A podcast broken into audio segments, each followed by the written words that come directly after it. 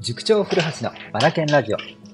この番組は本を読むことを第一とする学び研究所の塾長古橋が日々の授業づくり、受験指導、教育相談の中で気づいたことを皆さんと一緒に学びに活かしていくラジオです。今日は中学生の勉強方法についてお話ししてみたいと思います。もう年明けには中学1年生、2年生に向けた、あ、そうそう、静岡県の話ですが、そう、年明け1月11日ですね、今年は。県学力調査という実力テストがありますので、ね、ここに向けてお話できたらなと思います。でですね、中学生の勉強方法なんですが、これね、立場によって勉強方法を使い分けた方がいいって僕は思ってるんですよ。で、立場って何かっていうと、二つあって、一つがですね、5教科合計で5教科あるでしょ？国数 A、理、社、で、1教科50点。静岡県は大概の学校の50点満点なので、1教科50点としますよ。で、それが5教科あって、午後25。250点満点ですよね。で、250点満点の中で8割を取れるのか、それとも8割取れないかというところで、勉強方法が変わってきます。うん。8割を取れないパターンの方から話をしていきましょうか。はい。8割以下の場合だとですね、考えられることが、まあ、もう決定的にこれなんですが、勉強量が足りないっていうことなんですね。うん。で、200点8割届かない子たちって、まあ、いろんな子たちがいるわけなんですが、主だったとこだと、そもそも、あの、学力的にそこまで点数が取れませんというタイプの子。それから、学力はあるんだけども、単に勉強をしていないだけという子ですね。うん。これ、両者とも勉強量を増やすことで点数を簡単に上げられます。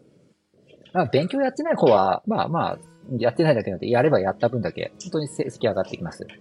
うん。が、しかしこれも200点までと思ってくださいね。うん。で、うんと、勉強があまり得意ではないお子さんにとっては、やっぱりこう、問題自体が テストのもう7割5分から8割ぐらいが基本の問題になっているので、あ、学校さんにもよりけいですからね。ほとんどの中学校とか、それから、えっ、ー、と、県の学力調査っていうのはもうほとんどが基本なので、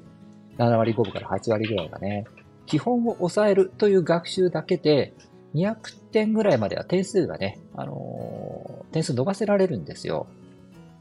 だからそのために、一生懸命理科とか社会の用語を暗記したり、記述の問題だって、もう暗記で、文章暗記してしまえば答えられちゃいますからね。それから数学なども一行問題などを繰り返し繰り返し練習してるだけで、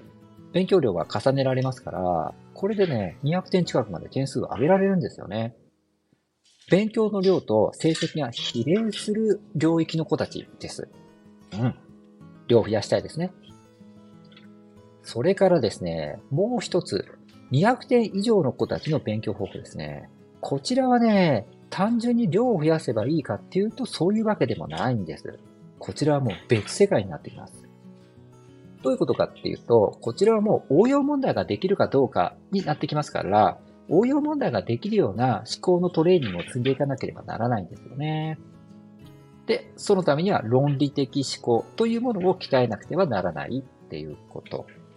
だから、単に用語を暗記するだけではなくて、どうしてこの出来事が起きたのか、どうしてこの名前がついているのか、で、この名前から考えられる、うーと背景とかね、それから実験観察の図とかまで、こう、深掘りして、